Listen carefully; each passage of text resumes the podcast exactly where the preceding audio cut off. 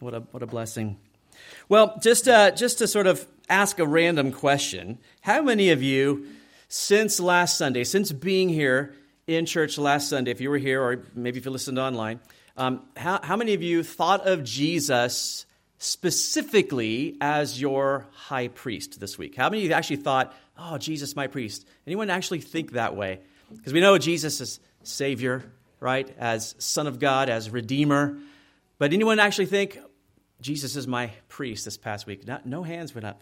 Because we just don't typically do that, do we? We don't really think of Jesus as a high priest. And really, this is the subject matter we find ourselves in the middle of uh, Jesus as a high priest. In fact, we are talking about Jesus being of a, of, a, of a, better priestly order than the Levitical priesthood.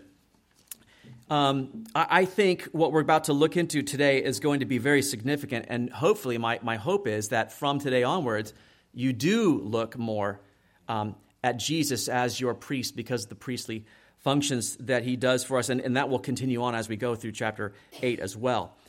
Uh, but the fact that Jesus is a superior high priest, that, that is a significant point.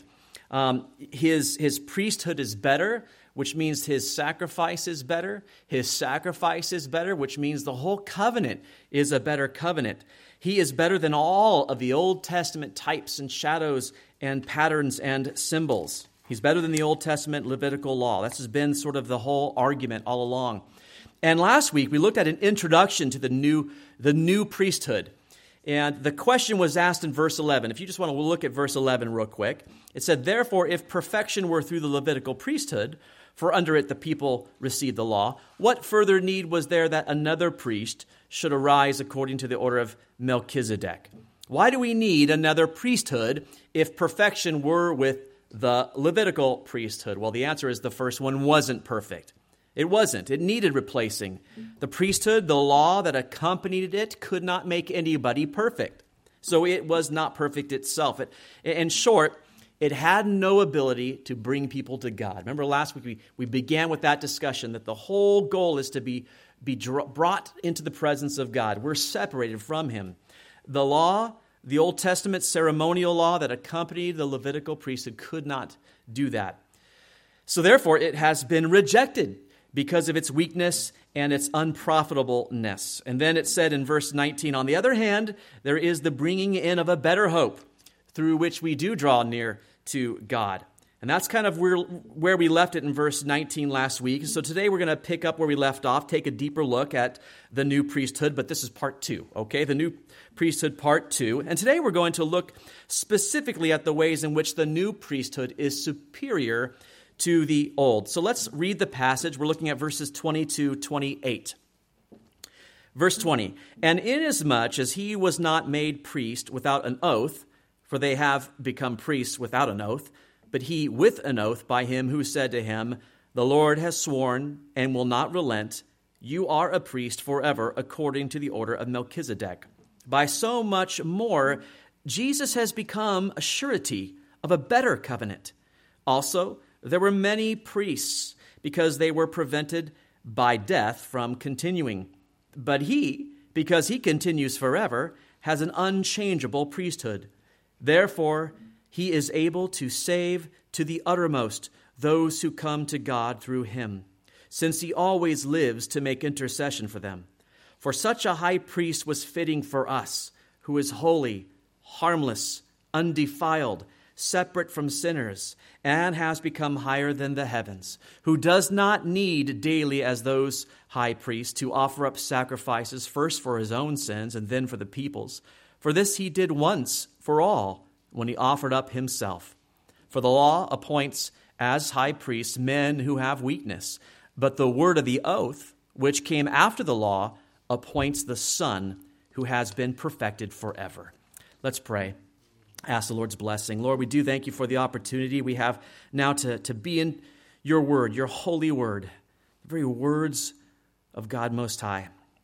And Lord, we just pray that you would be with us, that you would guide us into truth as we really try to understand these deep concepts about Jesus as our high priest, Lord, and how important that is and what that means for us today as, as New Covenant, New Testament believers. So, Lord, just be with us, guide us into your truth for your glory, we pray. In Jesus' name, amen. All right. Amen. Well, point one, number one, that Jesus is a superior, or the new priesthood is superior, due to the pledge. And that's really what he's picking up here in verse 20. And I'm going to read all 20 to 22 just to recap that section because it's sort of all one thought. Look at 20 again. And inasmuch as he was not made priest without an oath, for they have become priests without an oath, but he with an oath, by him who said to him, The Lord has sworn and will not relent, you are a priest forever, according to the order of Melchizedek. By so much more, Jesus has become a surety of a better covenant. Now, he's sort of recapping a little bit. We talked about this uh, a bit before, but back in uh, chapter 6, we looked at this. But, but you might remember we recapped uh, Abraham's life. God made a promise to Abraham. Abraham, he moved him from one country to another. He's moving him to the, the land of Canaan. And he made a promise to him that, that from Abraham, from him, all the nations of the earth will be blessed. Do you remember that? And, and you might remember Abraham's very old, and they had no children, and his wife was old, and she was past the, the, the age of childbearing. So they, they had no child, so it was very hard for them to understand how all the nations of the earth could be blessed through them, since they had no child. But God continued to uh, reiterate that he would make this, this promise through them and he would stick to this, this covenant. And lo and behold, eventually the son of promise came, and that was Isaac. And after Isaac was born and he grew into a, a, nice young man, God appeared to tell him, Now I need you to take that, that son of promise, I need you to take him up to a certain mountain, and I need you to sacrifice him to me. So now, now what do you do? God's made this promise. Finally, the promise looks like it can be fulfilled through this son Isaac, and now God says, I need you to, I need you to kill him. But Abraham obeyed. He, he took his son, he took some servants, he took wood, he took all the things he needed. He took his son up, to this mountain, he, he tied him up, he lifted up the knife to, to slay his son, and then he was stopped. You remember? He was stopped from doing that. And we looked at this in chapter 6 because chapter 6 is quoting what took place in Genesis 22. In Genesis 22, this is what God says to him in verse 16. And he said, By myself I have sworn, says the Lord because you have done this thing and have not withheld your son, your only son, blessing I will bless you, and multiplying I will multiply your descendants as the stars of the heaven, and as the sand which is on the seashore, and your descendants shall possess the gate of their enemies. Why did God add an oath to his promise? He had made the promise several times before. He even made and established a covenant in Genesis 15. But here, he adds to that an oath. We talked about it again in Genesis, uh, that, that God swore by an oath. If you look back to chapter 6, verses 16 to 17, we'll just sort of recap what he said there.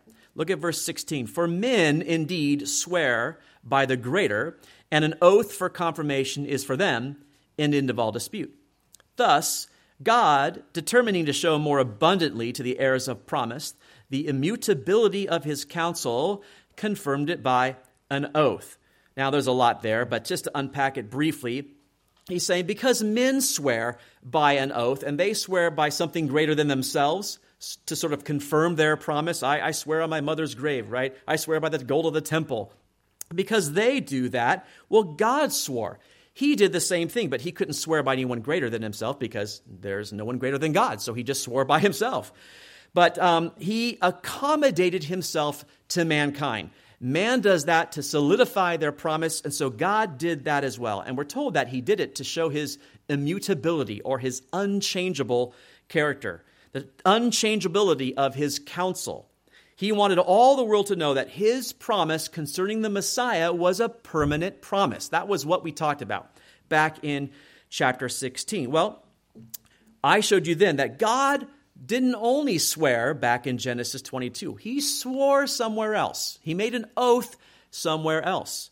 And he did it here in Psalm 110, verse 4. That's what's being quoted in our passage uh, today. Um, and that's this, this is actually the sixth time in this letter, but it's the first time that he quotes it in its entirety. the part that he's left off the last five times is the beginning part. The Lord has sworn and will not relent. That's in verse 21 there. The Lord has sworn, so he's made an oath, he's made a pledge, and he will not relent. He adds this I'm also not going to relent. I'm also not going to change my mind. And that's because he's immutable. There's no going back. In other words, that's the point. Going back on what? On the promise on the promise that the Messiah would be a priest forever according to the order of Melchizedek. So, in short, just as God swore not to change his mind regarding the covenant to, to Abraham um, and to his people, so God too will not change his mind regarding the promise that the Messiah will be a priest, but he'll be a forever priest. So it's, it's unusual. We don't think about Jesus as priest, but this comes to us today as an oath, as a promise that Jesus will be a priest, but a priest forever. And that priesthood is based on a pledge, on this oath, the pledge that he'll be a priest for eternity. Now, the priests of Aaron, the Levitical priests, they never had such a pledge. And that's kind of what he says here. God never swore to Abram, he never swore to Aaron, rather, that the priesthood would be a, a, a permanent thing.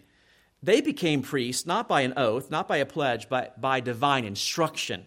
God instructed them, I need you to be priests, not, not a promise. In fact, look at this. It comes to us in Exodus 28, verse 1. I think I read it last week, but this is what it says Now take Aaron, your brother, and his sons with him from among the children of Israel, that he may minister to me as priest.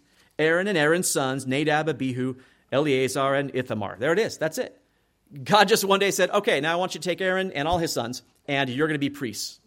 That, that's it. It was just an instruction. There was no promise, there was no oath of any kind. So they became priests without an oath, but he, we're told, Jesus, with an oath. Do you see that there in verse 21? The one group became priests without, but Jesus, he became a priest with an oath.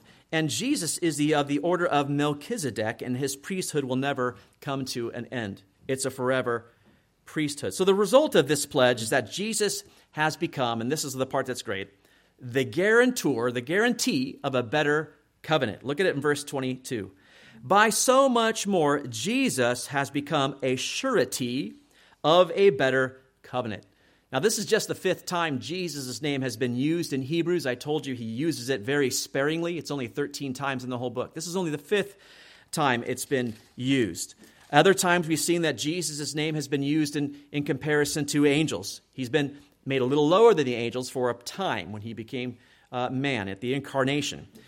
He's the apostle and high priest of our confession. Jesus' name was used. He's the only great high priest to pass through the heavens. Jesus' name was used. And then, of course, in referring to Melchizedek, there's only one priest forever according to the order of Melchizedek, and that is Jesus, back in chapter 6, verse 20. So here he again he brings up Jesus' name, but it's in relation to a better covenant and the idea that Jesus is a guarantee, a surety. Now that word surety in the Greek is enguos. It's a pledge. It's a guarantee. how, how is Jesus a, a guarantee here? Well, I think the best way to explain it is there's already a wonderful illustration in the Old Testament of what a a guarantee is or what a surety is. You might remember Joseph's story. Joseph and his brothers, and he's hated by his brothers. He's sold into slavery. Okay.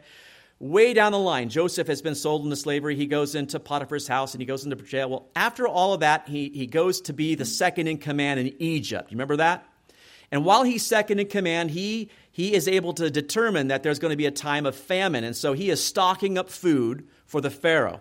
And all the food is in Egypt but it's not where his family um, is coming from. There's no food there. So Jacob's sons, Judah and Simeon and Reuben, all those, they have no food. So they have to travel to Egypt to get food. They do that. They come to Egypt. They're placed in front of the second in command, who is Joseph, their brother. They don't recognize him. You remember that?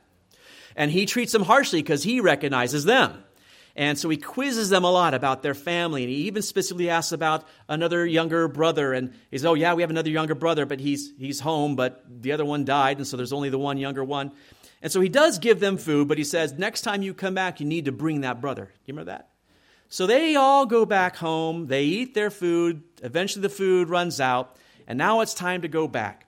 And so Jacob says, You need to go back. And, and so Judah says, Okay, Dad, I, I did swear something to, to the, him. I, I swore that I would bring Benjamin back with me. And remember, Dad's, what did you do that for? And so he is he's caught in a pickle. He doesn't know what to do. So this is this is what he do, does. Judah makes himself the guarantee. He says that to his father in, in Genesis 43 9. He says, I myself will be surety, there's the same word, for him. From my hand you will uh, you shall require him. If I do not bring him back to you and set him before you, then let me bear the blame forever. So Judah himself makes himself the guarantor. In fact, he does the same to Joseph when he goes back to see uh, Joseph. He does it actually twice. And maybe another illustration is, is uh, when we first bought our first house, Jody and I. We weren't we didn't have a lot of money, and you buy a big purchase. Sometimes the, the, the you know the people lending money they want to know that you've you know you're going to be good for it, right? Sometimes you have to get a co-signer. You've got to get a guarantor. So Jody's parents helped with that. They put their names on the deed as well. They co-signed so that we could we could get this house. And what that is saying is if we failed to pay, well then Jody's parents, they would they would be the ones that they would go to for the pay. So think about this. This beautifully illustrates the role of Jesus. He's not simply the mediator of a new covenant. He's not just the priest who speaks between God and man, all right? He's the guarantor. He's the co-signer of a better covenant. He, the old covenant had a pretty great mediator, didn't it? Moses. Moses, the great hero of, of the faith. But there was no guarantor for the people's side of the covenant. If they blew it, they blew it. And it was lost. They were cut off, right? Out they go.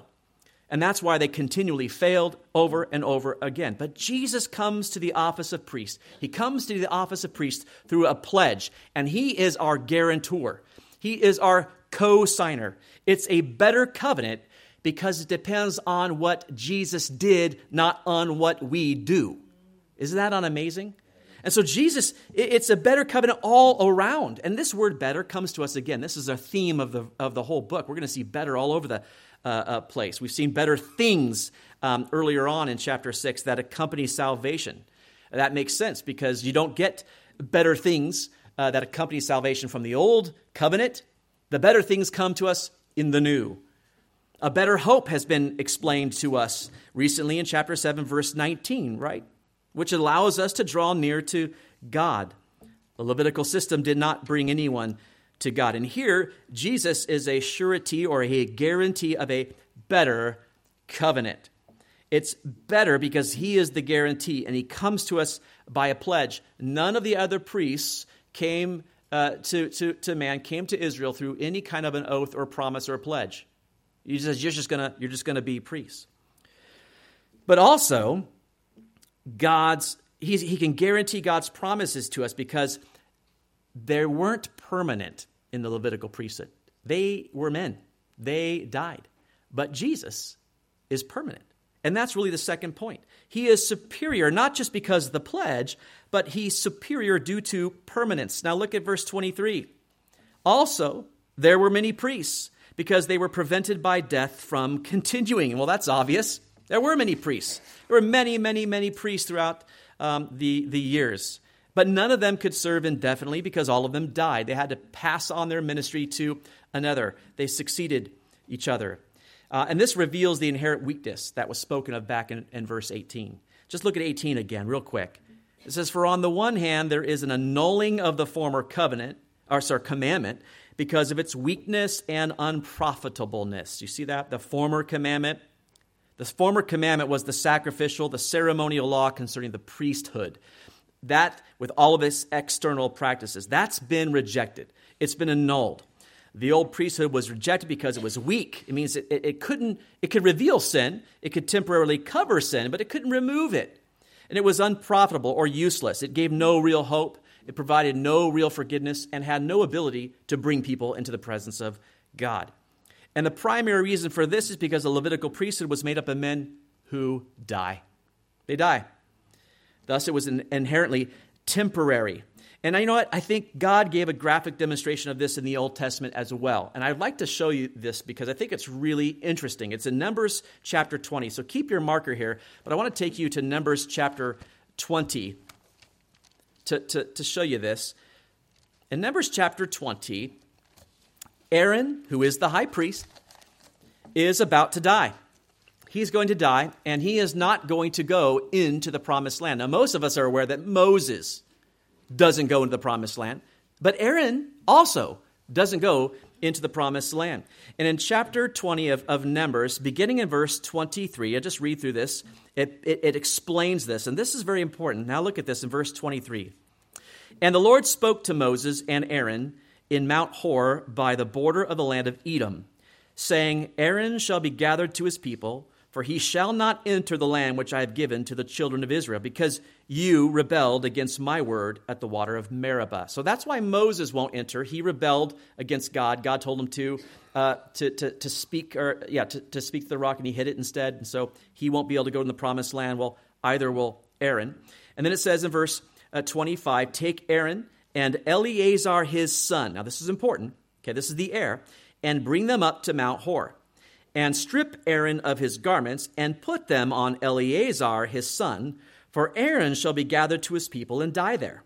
So Moses did just as the Lord commanded, and they went up to Mount Hor in the sight of all the congregation. Moses stripped Aaron of his garments and put them on Eleazar his son, and Aaron died there on the top of the mountain. Then Moses and Eleazar came down from the mountain. So Moses and Aaron and Eleazar go up, but only Moses and Eleazar come down. Now, when all the congregation saw that Aaron was dead, all the house of Israel mourned for Aaron 30 days. Now, I need you to see something here.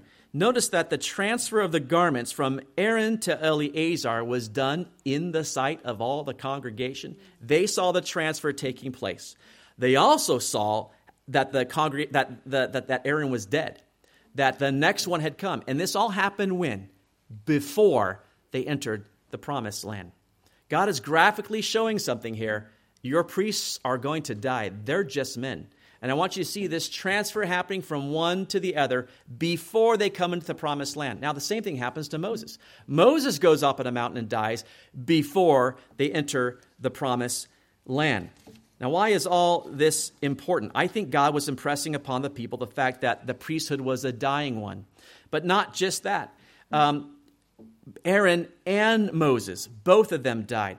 So neither the priesthood associated with Aaron nor the law associated with Moses could bring anybody into the promised land. Neither one of those things. It was temporary. It could not bring salvation. Now, Contrast that with the priesthood of Jesus and go back to our passage in Hebrews and look at verse 24. But he, speaking of Jesus, because he continues forever, has an unchangeable priesthood. He continues forever. Why? His, well, that because because he continues forever, then his priesthood obviously is going to go forever. It's unchangeable. And this word is only used here in the New Testament, but it means it cannot be changed. Well, yeah, it's unchangeable. No, no. I'm telling you that because it, it, it doesn't mean that something that will not be changed. It cannot be changed. It can't be changed. Therefore, it's not likely to pass to another uh, priest. It's going to be Jesus. Why can't it change? Because Jesus doesn't change. He's immutable. He's the Son of God. He continues forever. Death couldn't hold him. And it's been calculated that there have been 84 priests who served from Aaron all the way to the uh, destruction of the temple in AD 70. I don't know how accurate that is. And I mean high priests, okay? 84 high priests. There's many, many more small, uh, younger, uh, other priests, but the high priests. So there's a lot of changing of the priesthood, a lot of changing of the priesthood over the years. But there's none of that happening with Jesus. Why? He's the same yesterday, today, and forever. He's unchanging. Now, what does all this mean for us? What, why, why is this so important? Because he's a priest forever, according to the order of Melchizedek, this takes us, think of that, keep that in your head, to one of the most beautiful verses in Scripture based upon the truth of Jesus' permanent priesthood. It's verse 25. Look at this verse. Therefore, because all those things are true, therefore, he is able to save to the uttermost those who come to God through him, since he always lives to make intercession for them. Because these things are true, he's saying, because Jesus became a priest by an oath, by a pledge, a pledge that was promised way back by King David, Psalm 110, verse 4, that he would be a priest forever. Because those things are true, then he is able to save to the uttermost. What are, what are all these things? I want to unpack this verse. This verse has amazing, amazing truths. The first thing I want you to see is that through Jesus we have complete salvation. Make sure you mark that down because I've met and talked with a lot of people who say they understand that we are saved, completely saved, but then there's doubts. Now, listen, doubt is okay. Doubts, doubt happens. We, we doubt as humans. We, we come into situations and we begin to doubt. I, I, I understand that. So I'm not trying to condemn people for doubt. What we don't want to go to is areas of unbelief, areas that Jesus hasn't saved us completely. That is something else that has to happen. There is something lacking, something I must do, something I must not have done, something I must not have said. But that is not true. Jesus offers complete salvation. Notice this word, uttermost. He saves to the uttermost. Panteles is the word. It means completely or perfectly, to go in, in, in line with the, the Hebrew's use of the, the perfection that's being used. Now, this word, panteles, is you only used one other place in all the New Testament. It's Luke 13 11. And it's that woman who was bent over with the spirit of infirmity. Do you remember that? She couldn't straighten up all the way. She couldn't straighten up completely. That's the word. But someone was able to straighten her completely. That was Jesus. The same word is used here when it comes to salvation, Jesus saves completely, perfectly, to the uttermost. Now, a lot of people misread this and say, I've been saved from the uttermost. That's not what it's saying. It's not, you, you weren't saved from the uttermost. You were saved to the uttermost, to it. You were saved forever. You were saved to completion. You were saved to perfection. That's what that means. It's incredible. Colossians 2, verses 9 to 10, it says this For in him, Jesus, dwells all the fullness of the Godhead bodily, and you are complete in him, who is the head of all principality and power. You're complete in him. means there's nothing lacking. You have all complete salvation. In fact, I think this verse gives us several elements of salvation. They're highlighted here, and I want to break them down a little bit further. First, notice the power of salvation. When we're talking about complete salvation, what are we talking about? Well, look at the power of salvation. I love it. Verse 25. Therefore, three words He is able. Amen. He is able. Dunamai, capable, powerful. He is able to do it. None of the other priests were able to save anyone, either partially or temporarily. The sacrifices partially, temporarily covered sin, but it was never completely removed. No one was ever completely saved, but through Jesus we are. We can have complete salvation, but it's only through Him. He is able. And that's why when the church began, the early church and the apostles went out and they started preaching the gospel, it was all about Jesus.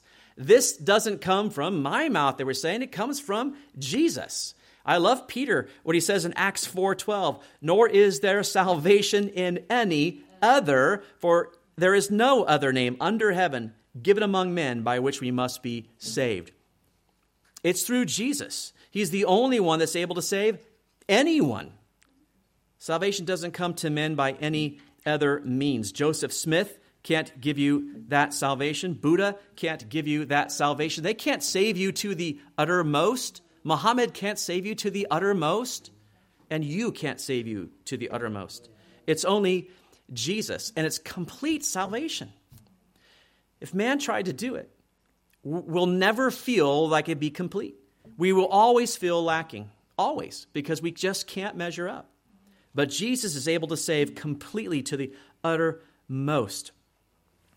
Incredible. The power of salvation is Him. He is able, and only Him.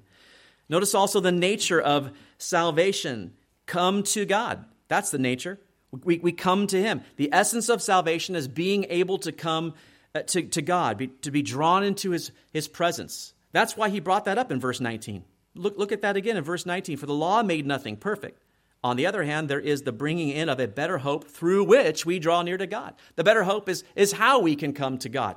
There's no other way. The better hope is, is Jesus. And it's through that better hope in which we draw near to Him. True fellowship with God only comes through Jesus. Even those of us who, who went through the training for counseling for the Franklin Graham uh, event, and this has been a, I guess, a, a, a method of salvation, you know, gospel sharing for a long time, but the bridge, right? The bridge. Uh, Jesus is here and, and, and we need to get to him. We need to get to God, and the only way is, is Jesus. He's the bridge. That was like the, the picture. We have to get to God. Why? We're separated from him. Sin separates us.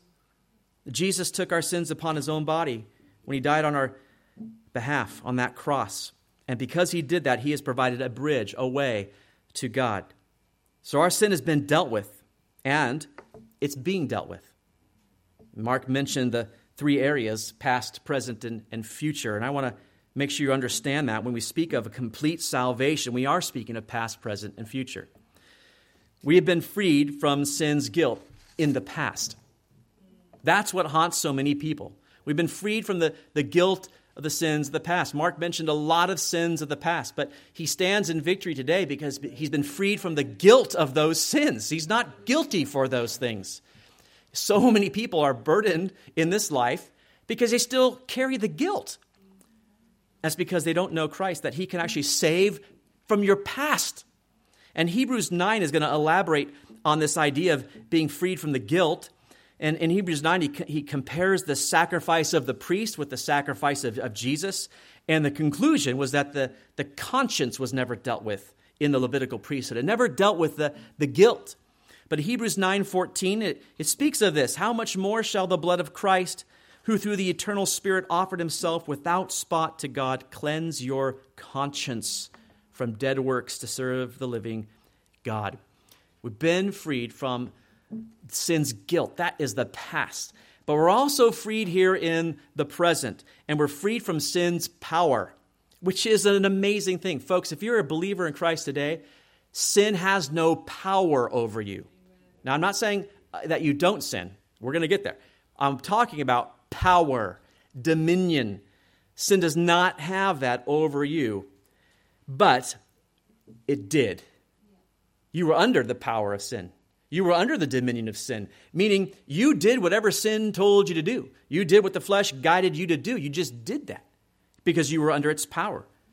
But when you read Romans 6, this is what the wonderful news of Romans is all about. You're freed from that. You, you're no longer slaves of that. Look at Romans 6, uh, verses 6 to 7. Knowing this, that our old man was crucified with him, that the body of sin might be done away with, that we should no longer be slaves of sin. For he who has died has been freed from sin. So, yes, we still have sin, but we've been freed from the, the, the power of sin, its dominion, which is the word he uses a few verses later in verse 14 For sin shall not have dominion over you. For you are not under law, but under grace. That's interesting, isn't it? But even under law, even under law, sin had dominion over you. But you're no longer under law. Now you're under grace, this new covenant, this better covenant of which Jesus is a guarantor. Amazing. Sin does not have this power over you. But also, there's a future aspect because we still have sin present. One day we will be freed from sin's presence. Oh. Yeah. oh, yes, Lord. It's present, it's in our flesh, it's in our bodies. But listen, one day we're going to receive new glorified bodies free from indwelling sin, created to worship God and to be in his presence. Amen. And Paul describes those bodies in 1 Corinthians 15. We went through it, you know, a, a while back, but just look at, look at what he speaks of here in, in, in terms of this. 1 Corinthians 15, 54. So when this corruptible body has put on incorruption, and this immortal has put on immortality, then shall be brought to pass the saying that is written, Death is swallowed up in victory. O death, where is your sting? O Hades, where is your victory? The sting of death is sin, and the strength of sin is the law. But thanks be to God who gives us the victory through our Lord Jesus Christ. Amazing to know that not only are we freed from the power of sin today, but one day there will be no presence of sin. Can you even imagine that?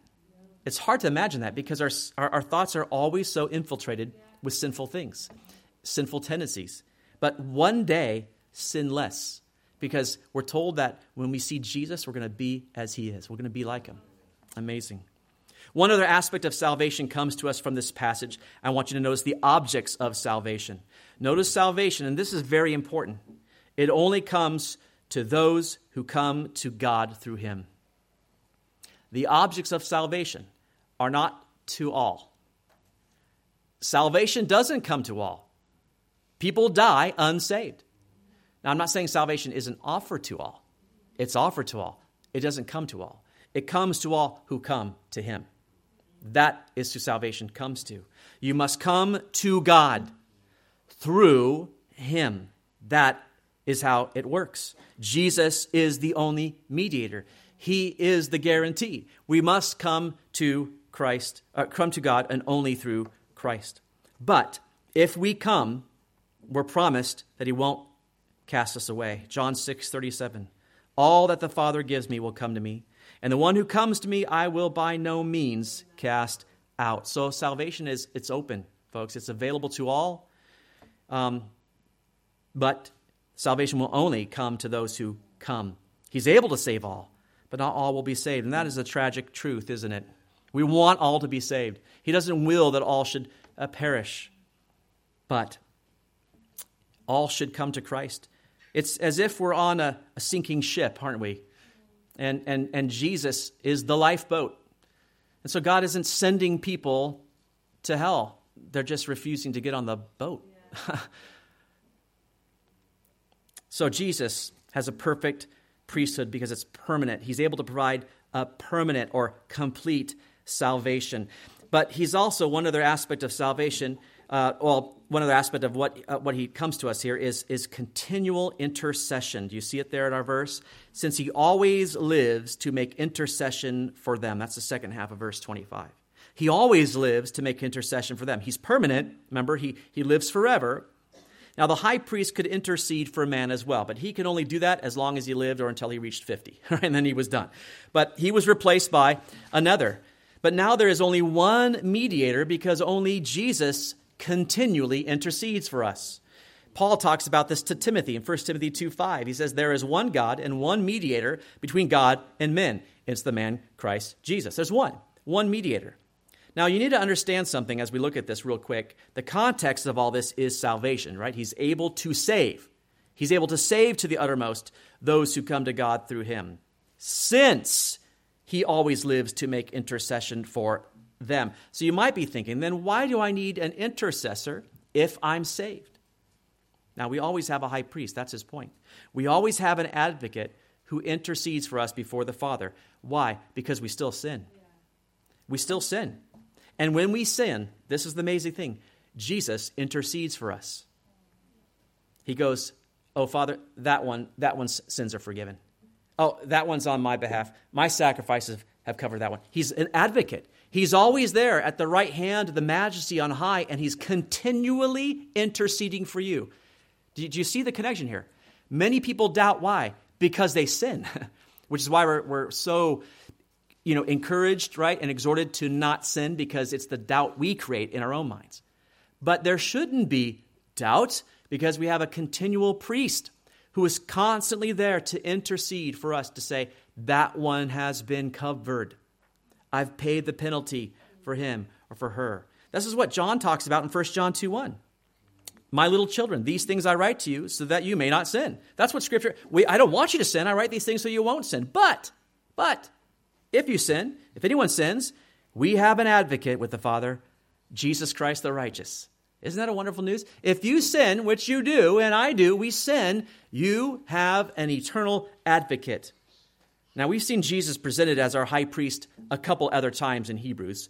Um, one of those times, well, they both have to do with understanding our weaknesses, helping us through temptation.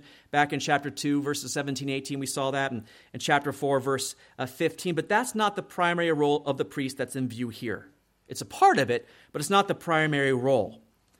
Salvation that comes through Christ involves four things his death, his resurrection, his ascension, and his intercession.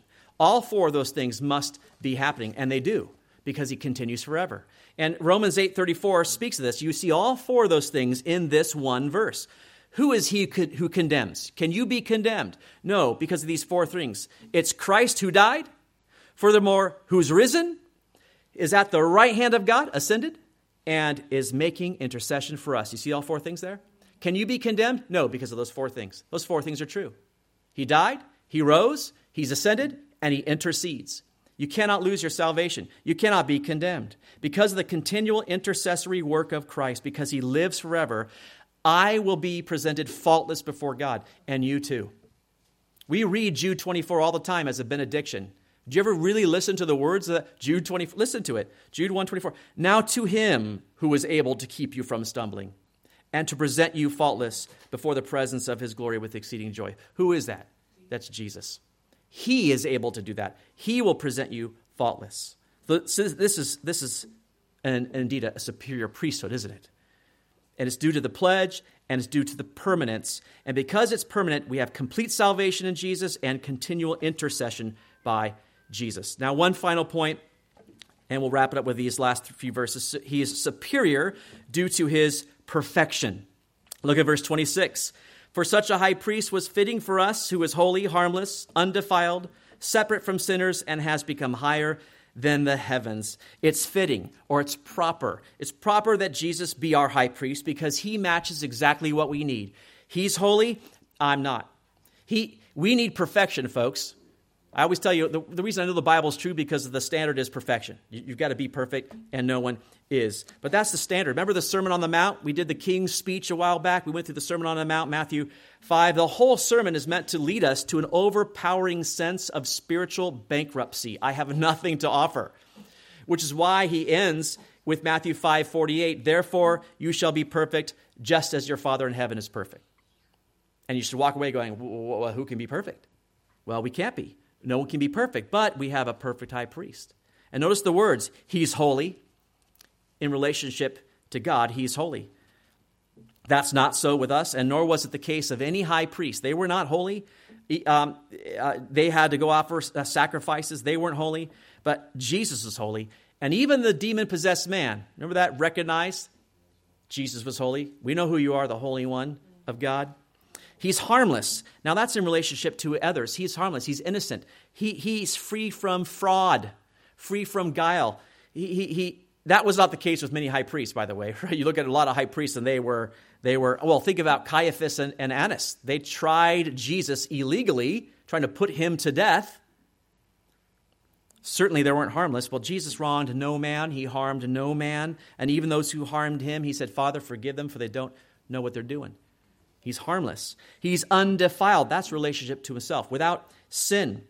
That's why he could be the spotless sacrificial lamb. You know, Peter tells us we weren't redeemed with silver and gold and things like that, but 1 Peter 1:19 with the precious blood of Christ as of a lamb without blemish and without spot. We were saved by his blood. He's also separate from sinners. He has no sin nature by which he could commit sin. We do. We have sin nature. And because of all of these things, he has become higher than the heavens. Amazing.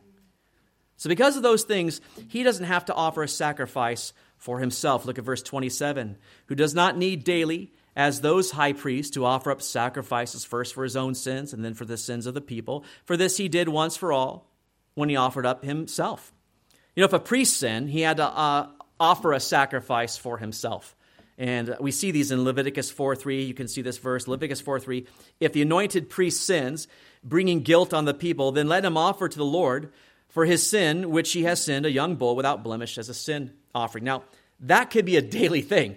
If you were a priest and you sinned, well, back you go with your bull. You got to offer this thing.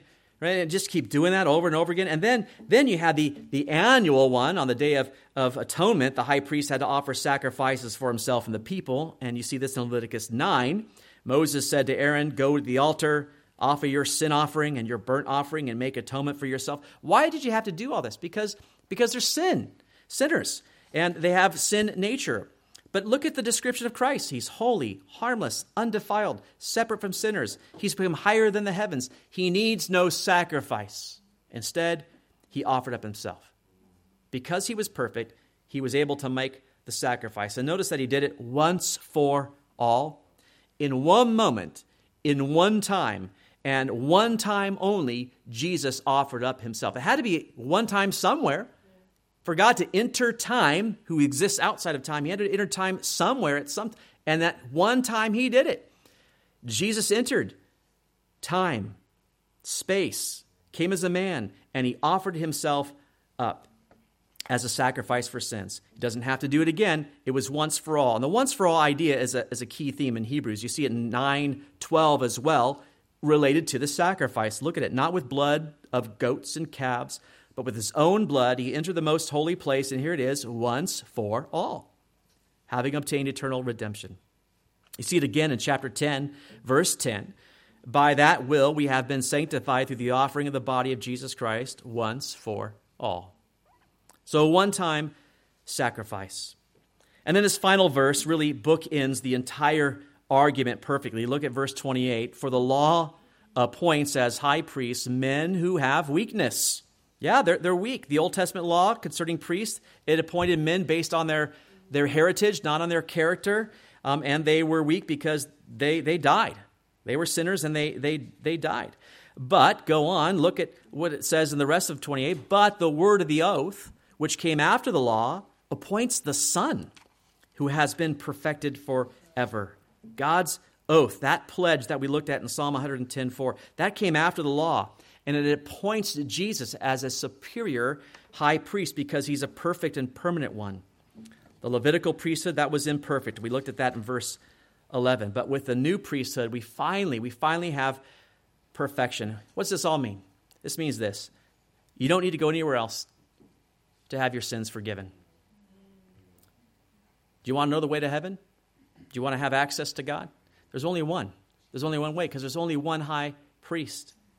It's through the perfect, the sinless high priest who sits at the right hand of the Father and he intercedes for us. Has Christ indeed saved you from your sins? Do you want assurance of that? Look back at that verse in 25. It's given to you there. He is able. You can count on your salvation because it's complete.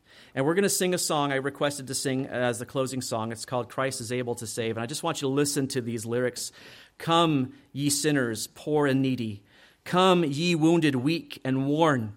There's a harbor for the broken where the hopeless are reborn. Come, ye lost, afraid, forgotten. Let your wandering souls find rest. At your heart's door, he is knocking. For you, his precious blood was shed. And here's the chorus he is able, He is able, Christ is able still to save. Come, ye sinners, poor and needy, and sing to Him our song of praise. Only Christ is able. Amen. Let me pray and then we'll sing that song together. God, thank you so much for your word to us, Lord, the reminder that Christ is able to save to the uttermost, to completion, to perfection. We have complete salvation through the only perfect and permanent high priest that ever was, Jesus Christ. Lord, we thank you so much. I know we don't think of Jesus as a, as a priest so much these days. In fact, maybe we sort of try to distance ourselves from that kind of a, a picture, but, but how important it is to see the, the priestly function of our Savior, particularly to understand that, Jesus, you intercede for us even today.